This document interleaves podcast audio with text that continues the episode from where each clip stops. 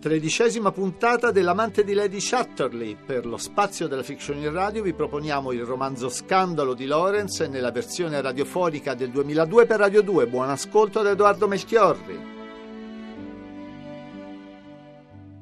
L'amante di Lady Chatterley di David Herbert Lawrence. Versione radiofonica di Romana Petri. Musiche di Germano Mazzocchetti.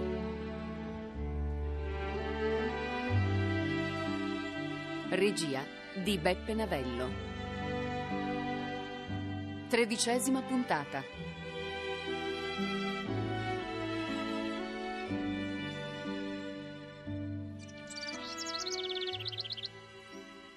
Conny? Conny! Vieni qua, vieni a vedere la fonte!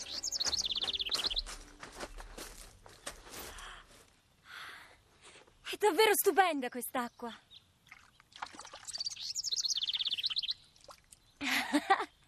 è ghiacciata, ma è buonissima. Vuoi bere anche tu, Clifford? Sì, dammene un bicchiere.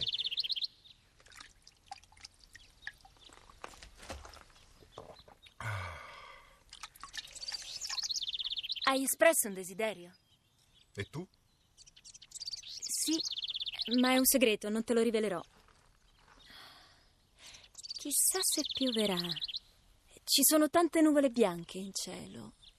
E allora mettiamoci sulla strada del ritorno. Forza!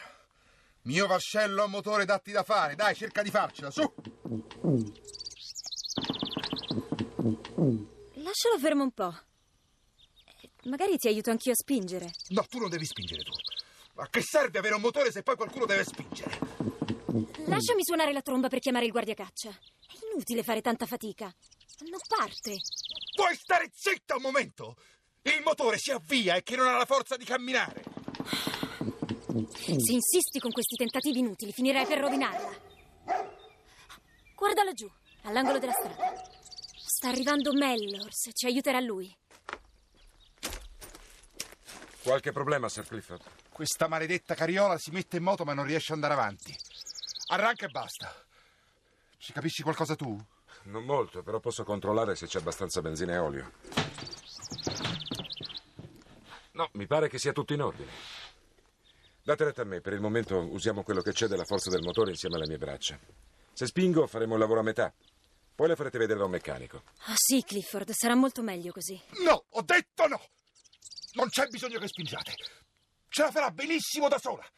Vedrete, la marcia finalmente ingranerà. Se insistete ancora un po', finirete col distruggerlo. Ecco, ci sono riuscito. Sta andando avanti da sola.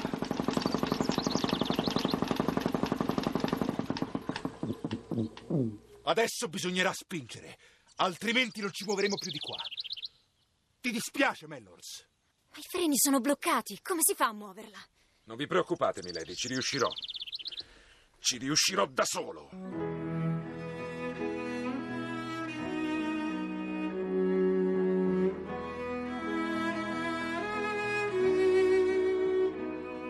Bentornati signori, posso servire il tè?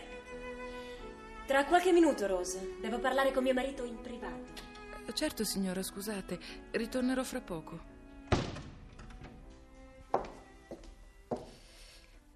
Mi fai orrore, Clifford. La tua mancanza di riguardi verso il prossimo è disgustosa. Hai costretto Mellors a una fatica disumana. Non sai cosa sia la solidarietà.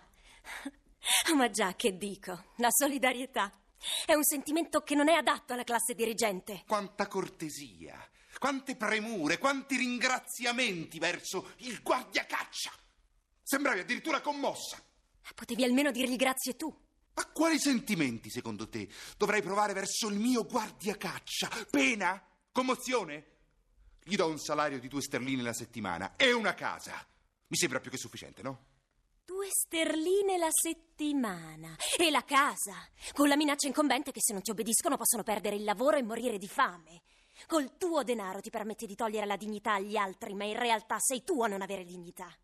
Sì, Clifford, sei un gentleman, sei uno scrittore di successo, ma mi fai vergognare di te perché sei un uomo senza dignità, senza dignità.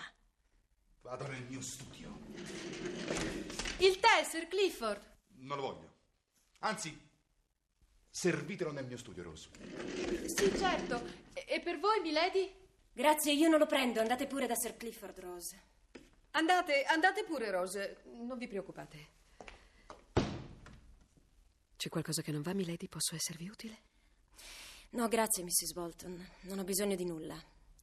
È che a volte mio marito ha un modo intollerabile di trattare le persone e riesce a sconvolgermi. Dovete avere pazienza, signora.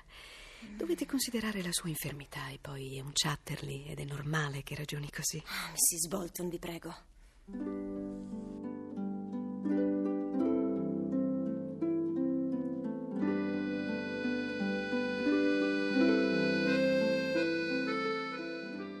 Bevi un tè caldo, sei tutta bagnata. Sai, ho udito Clifford per come ti ha trattato. E adesso sento che non potrò più continuare a vivere con lui. Ne ho incontrati talmente tanti di tipi come lui nella mia vita che se dovessi odiarli tutti. Che intendi dire per tipi come lui? Gentleman molli, come le donne, senza palle. Quando uno ha poco cervello si dice che è stupido, quando uno è vigliacco che non ha fegato, e quando uno non ha un briciolo di virilità, che è senza palle. E Clifford è così, secondo te? Direi proprio di sì.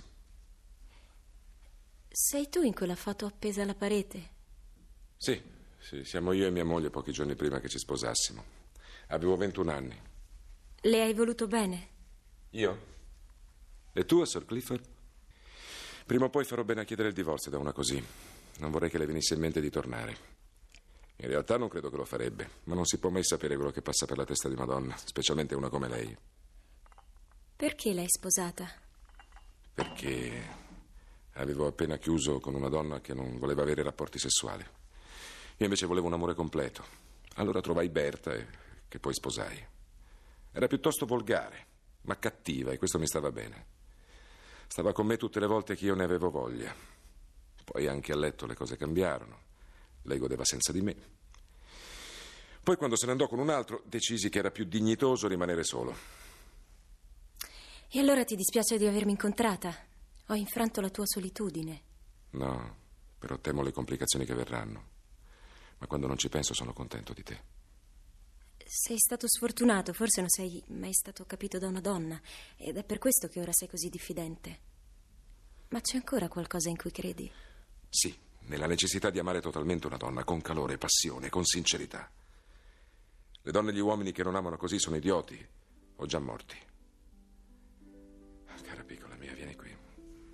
Lasciati toccare. Vuoi davvero stare con me? Sì, stiamo insieme. Cuore, viscere e sesso. Sì, sì, per sempre. Noi due per sempre insieme. Domani partirò per Venezia con mia sorella Hilda. Troverò una scusa con Clifford e a lei dirò invece la verità. Voglio passare la notte con te. Chiederò a Hilda di fermarsi in un albergo poco distante e di venirmi a riprendere la mattina. E lei cosa dirà? Si stupirà, ma non dirà nulla. È mia sorella e poi detesta Clifford. Adesso ho voglia di prenderti. È il più bel culo di donna che abbia mai visto, il più bello.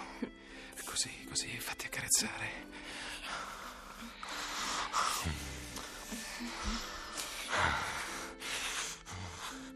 Guarda. Guarda, sta piovendo. Sta piovendo fortissimo. Ti prego, usciamo fuori, adesso. Cosa vuol dire adesso? Nudi? Sì, sì, ti prego. Vieni, corri.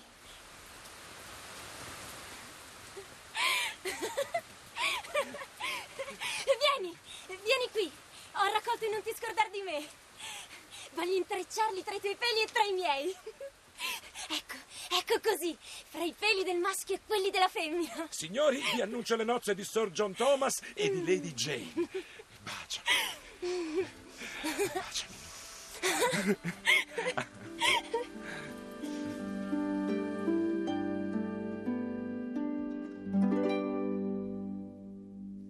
Tranquillizzatevi, Sir Clifford.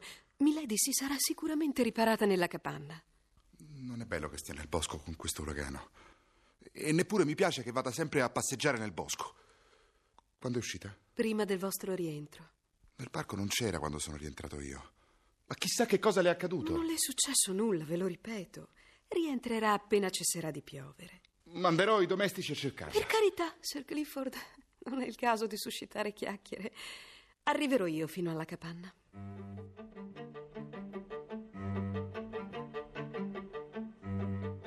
Ah, milady, Mrs. Bolton, siete arrivate finalmente. Posso servire in tavola? Lasciatemi in pace, Rose. Vorrei sapere, Clifford, con quale diritto mi fai seguire dai domestici? Per Dio, dimmi dove sei stata! E se non volessi risponderti?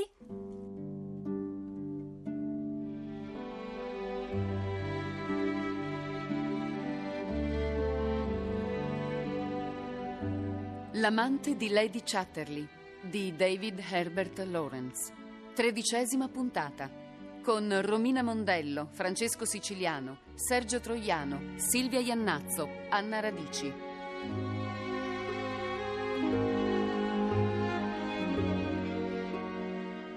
Musiche di Germano Mazzocchetti. Assistente alla regia Fabrizia Francone. Coordinamento tecnico Paolo Masiero. Regia di Beppe Navello.